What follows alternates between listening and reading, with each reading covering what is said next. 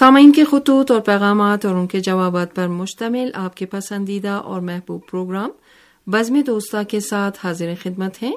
حسین تقوی۔ اور مریم زہرا کا سلام قبول کیجیے۔ سامعین ہمیں امید ہے کہ آپ خیریت سے ہوں اور اپنے اہل خانہ کے ہمراہ زندگی کے بہترین لمحات سے لطف اندوز ہو رہے ہوں گے اور آپ کی زندگیوں میں ترقی اور پیش رفت کا سلسلہ جاری و ساری ہوگا۔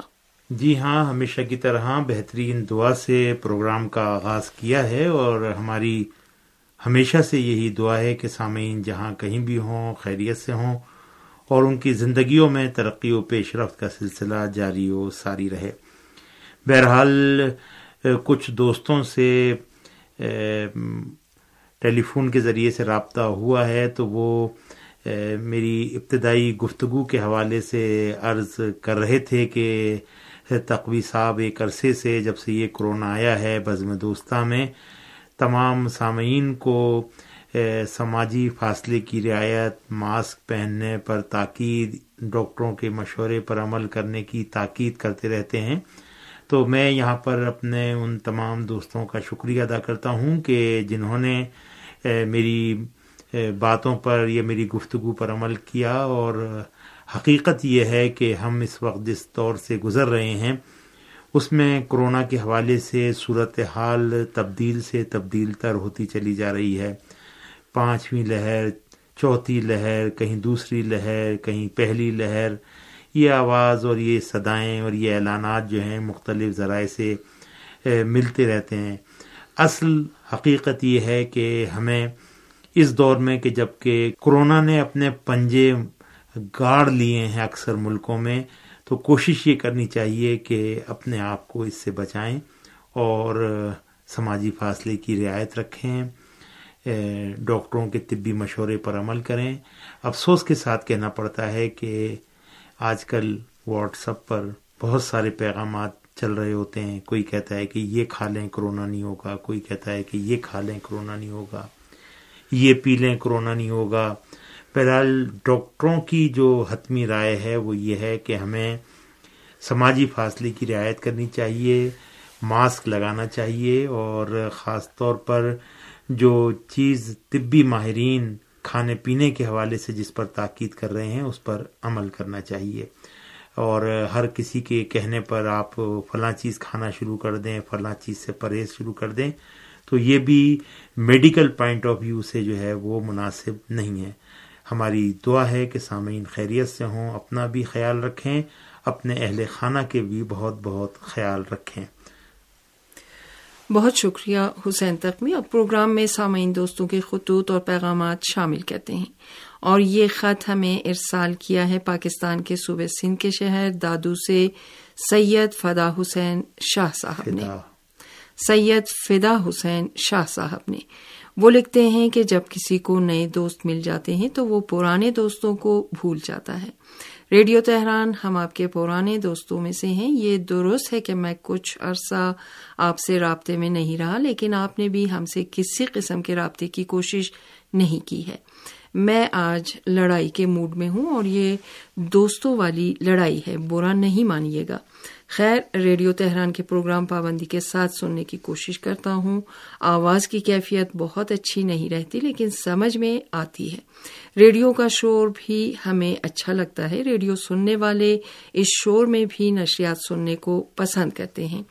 دادو میں ریڈیو تہران لوگ کافی تعداد میں سنتے ہیں۔ میری طرف سے رابطے کی ابتدا ہوئی ہے۔ امید کرتا ہوں کہ آپ بھی ہم سے رابطے میں رہیں گے اور محبتوں کا یہ سفر جاری و ساری رہے گا۔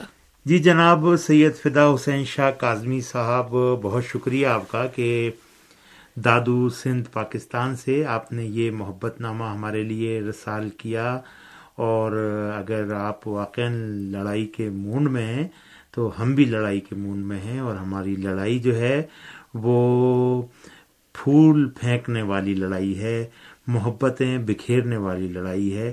اسے لڑائی نہیں بلکہ اس کو محبتوں کا جواب محبتوں سے دیتے ہیں۔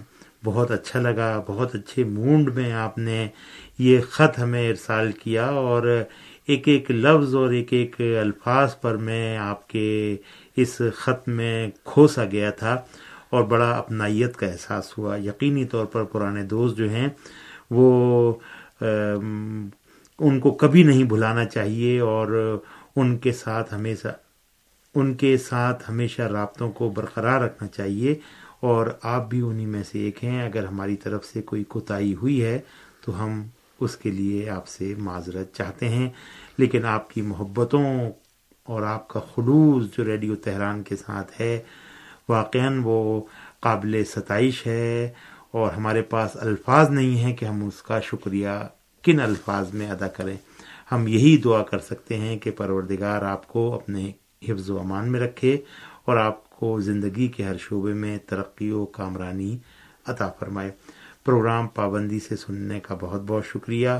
اور ہمیں معلوم ہے دادو سے ایک بہت بڑی تعداد ریڈیو تہران کو سنتی چلی آئی ہے۔ اب کچھ رابطوں کا تھوڑا سا فقدان ہو گیا ہے کہ جس کی وجہ سے مستقل طور پر سامعین سے رابطے برقرار نہیں رہ پاتے۔ لیکن حقیقت یہ ہے کہ دوست دادو میں ہیں اور وہ ریڈیو سنتے ہیں اور واقع ریڈیو تہران ان کا بہترین ریڈیو اسٹیشن ہے۔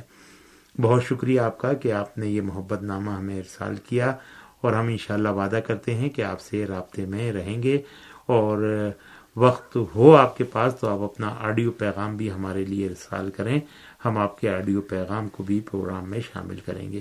بہت شکریہ۔ بہت نوازش کہ آپ نے نہایت خلوص کے ساتھ دوستانہ ماحول میں یہ خط ہمارے لیے ارسال کیا اور ہمیں ایسے خط جب موصول ہوتے ہیں تو دل باغ باغ ہو جاتا ہے۔ بہت شکریہ۔ بہت نوازش۔ یہ خط ہمیں ارسال کیا ہے ہندوستان کی ریاست اتر پردیش کے شہر مظفر نگر سے۔ حافظ محمد ادریس صاحب نے۔ وہ لکھتے ہیں کہ ریڈیو تہران کی نشریات انٹرنیٹ کے ذریعے سنتا ہوں۔ مجھے آپ کی نشریات سن کر بہت اچھا محسوس ہوتا ہے۔ اس کی وجہ یہ ہے کہ ریڈیو تہران نے اپنی چالیس سالہ روایت کو باقی رکھا ہوا ہے اور ہر لحاظ سے ریڈیو تہران سننے کے قابل ہے۔ یہ بات میں اس لیے لکھ رہا ہوں کہ بعض ریڈیو اسٹیشنوں سے صرف گانے اور نغمہ ہی نش ہوتے ہیں اور کام کی باتیں بہت ہی کم ہوتی ہیں، لیکن ریڈیو تہران سے نش ہونے والے پروگراموں میں معلومات کا خزانہ ہوتا ہے۔ علاقائی اور عالمی حالات سے آگہی ملتی ہے اور تازہ ترین خبروں کے علاوہ حالات حاضرہ پر مفید تبصرے سننے کو ملتے ہیں، جبکہ دیگر پروگراموں سے بھی اطلاعات و معلومات حاصل ہوتی ہیں۔ گزشتہ دنوں پروگرام آس پاس سنا، جس میں عراق کے سیاسی حالات کے حوالے سے گفتگو کی گئی اور عراق کو درپیش اقتصادی مسائل اور اندرونی بحران کے حوالے سے حقیقت پر مبنی تبصرے کیے گئے۔ ریڈیو تہران کی پوری ٹیم کو میرا سلام۔ جی جناب، حافظ محمد ادریس صاحب، مظفر نگر اتر پردیش، ہندوستان سے آپ نے یہ محبت نامہ ہمارے لیے ارسال کیا ہے۔ بہت شکریہ آپ کا کہ آپ ہماری نشریات، پابندی کے ساتھ سنتے ہیں اور انٹرنیٹ کے ذریعے سنتے ہیں۔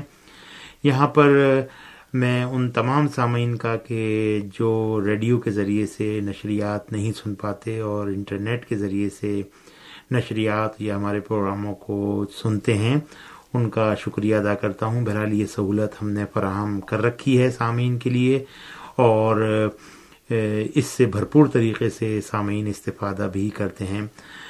ہم نے یہ بھی دیکھا ہے کہ بہت سے T V channels, news channels جو ہیں، انہوں نے بھی اپنی سائٹس پر وائس جو ہے، ریڈیو جو ہے، وہ لائیو شروع کیا ہوا ہے اور جو نشریات تصویری صورت میں نشر ہوتی ہے، وہ مثلا ریڈیو کی صورت میں بھی انٹرنیٹ پر نشر کی جاتی ہے۔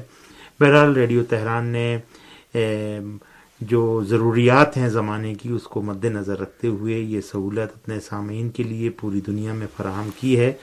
آج ہم دیکھ رہے ہیں کہ دنیا کے مختلف گوش و کنار سے سامعین کے پیغامات ہمیں موصول ہوتے ہیں اور وہ ریڈیو کی نشریات یعنی ریڈیو تہران کی نشریات سے مستفیض ہو رہے ہیں۔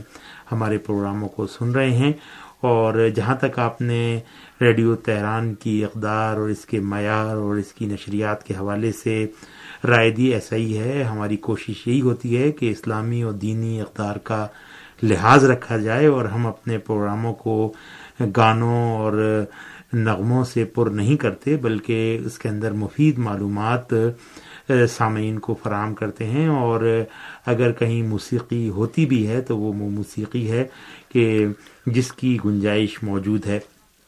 بہرحال ایسی موسیقی نہیں ہے کہ جس سے انسان کی معنویات پر جو ہے وہ اثر پڑے۔ ہماری پوری کوشش ہوتی ہے کہ ہم سامعین کی مثلا معنوی اعتبار سے بھی ان کو جو ہے وہ بہتر طریقے سے ان کی رہنمائی کر سکیں۔ بہت شکریہ کہ آپ نے پروگراموں کے حوالے سے اپنی رائے کا بھی اظہار کیا اور پروگرام آس پاس کے حوالے سے جو ہے وہ اپنے، جو ہے وہ، تبصرے کہوں یا مثلا آپ کی جو رائے ہے وہ کہوں، آپ نے بیان کی، معلومات آپ کو ملی، بہت شکریہ۔ امید کرتا ہوں کہ آئندہ بھی خط و کتابت کا یہ سلسلہ جاری و ساری رہے گا۔ بہت شکریہ حسین تقوی، یہ خط ہمیں ارسال کیا ہے پاکستان کے صوبے پنجاب کے شہر ڈیرا غازی خان سے پروفیسر سید محمد عطا صاحب نے۔ وہ لکھتے ہیں، ریڈیو تہران گزشتہ چالیس سال سے سن رہا ہوں۔ میں تو ریڈیو زاہدان بھی بڑے شوق سے سنتا تھا، لیکن اب نشریات تہران سے ہی نش ہو رہی ہیں۔ جس ذوق و شوق سے ریڈیو تہران سننا شروع کیا تھا، اسی ذوق و شوق سے آج بھی سن رہا ہوں۔ خبریں اور حالات حاضرہ کے پروگرام میری توجہ کا مرکز رہے ہیں۔ صبح کی نشریات میں پیش کیا جانے والا سماجی پروگرام صبح امید بہت ہی ایمان افروز پروگرام ہے۔ اس کے علاوہ سرات نور اور خلقت کی رانائیہ پروگرام بھی ماشاء اللہ بہت ہی خوبصورت پروگرام ہے۔ چار سال قبل میں ریٹائرڈ ہو گیا تھا۔ اب فرصت کے لمحات زیادہ ہیں، اس لیے ریڈیو سے ہی دل بہلاتا ہوں۔ مقامی ٹی وی نیوز چینل سے تو میں بیزار ہوں اور اب تو دیکھ کر طبیعت خراب ہوتی ہے۔ اتنا جھوٹ بولا جاتا ہے اللہ کی پناہ۔ پروفیسر سید محمد عطا صاحب مزید لکھتے ہیں ریڈیو تہران کے خصوصی پروگرام بھی بہت معیاری ہوتے ہیں۔ حالیہ دنوں میں نوروز کی مناسبت سے پیش کیے جانے والے خصوصی پروگرام بھی بہت ہی معیاری تھے۔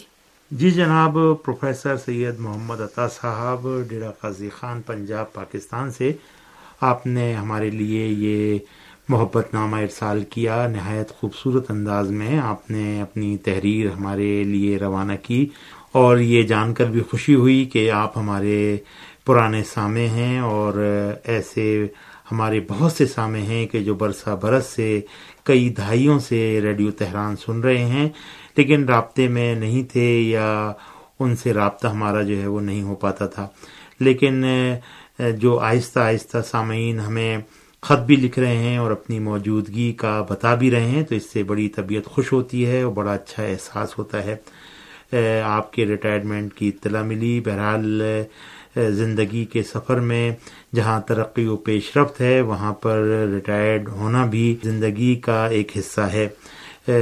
کوشش کیجیے کہ اپنے ان فرصت کے لمحات کو بہترین انداز میں جو ہے وہ گزاریے۔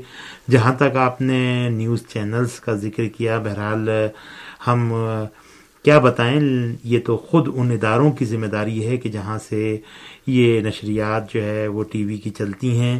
اور ان کو اپنا معیار خود بلند رکھنا چاہیے اور جھوٹ کا سہارا نہیں لینا چاہیے۔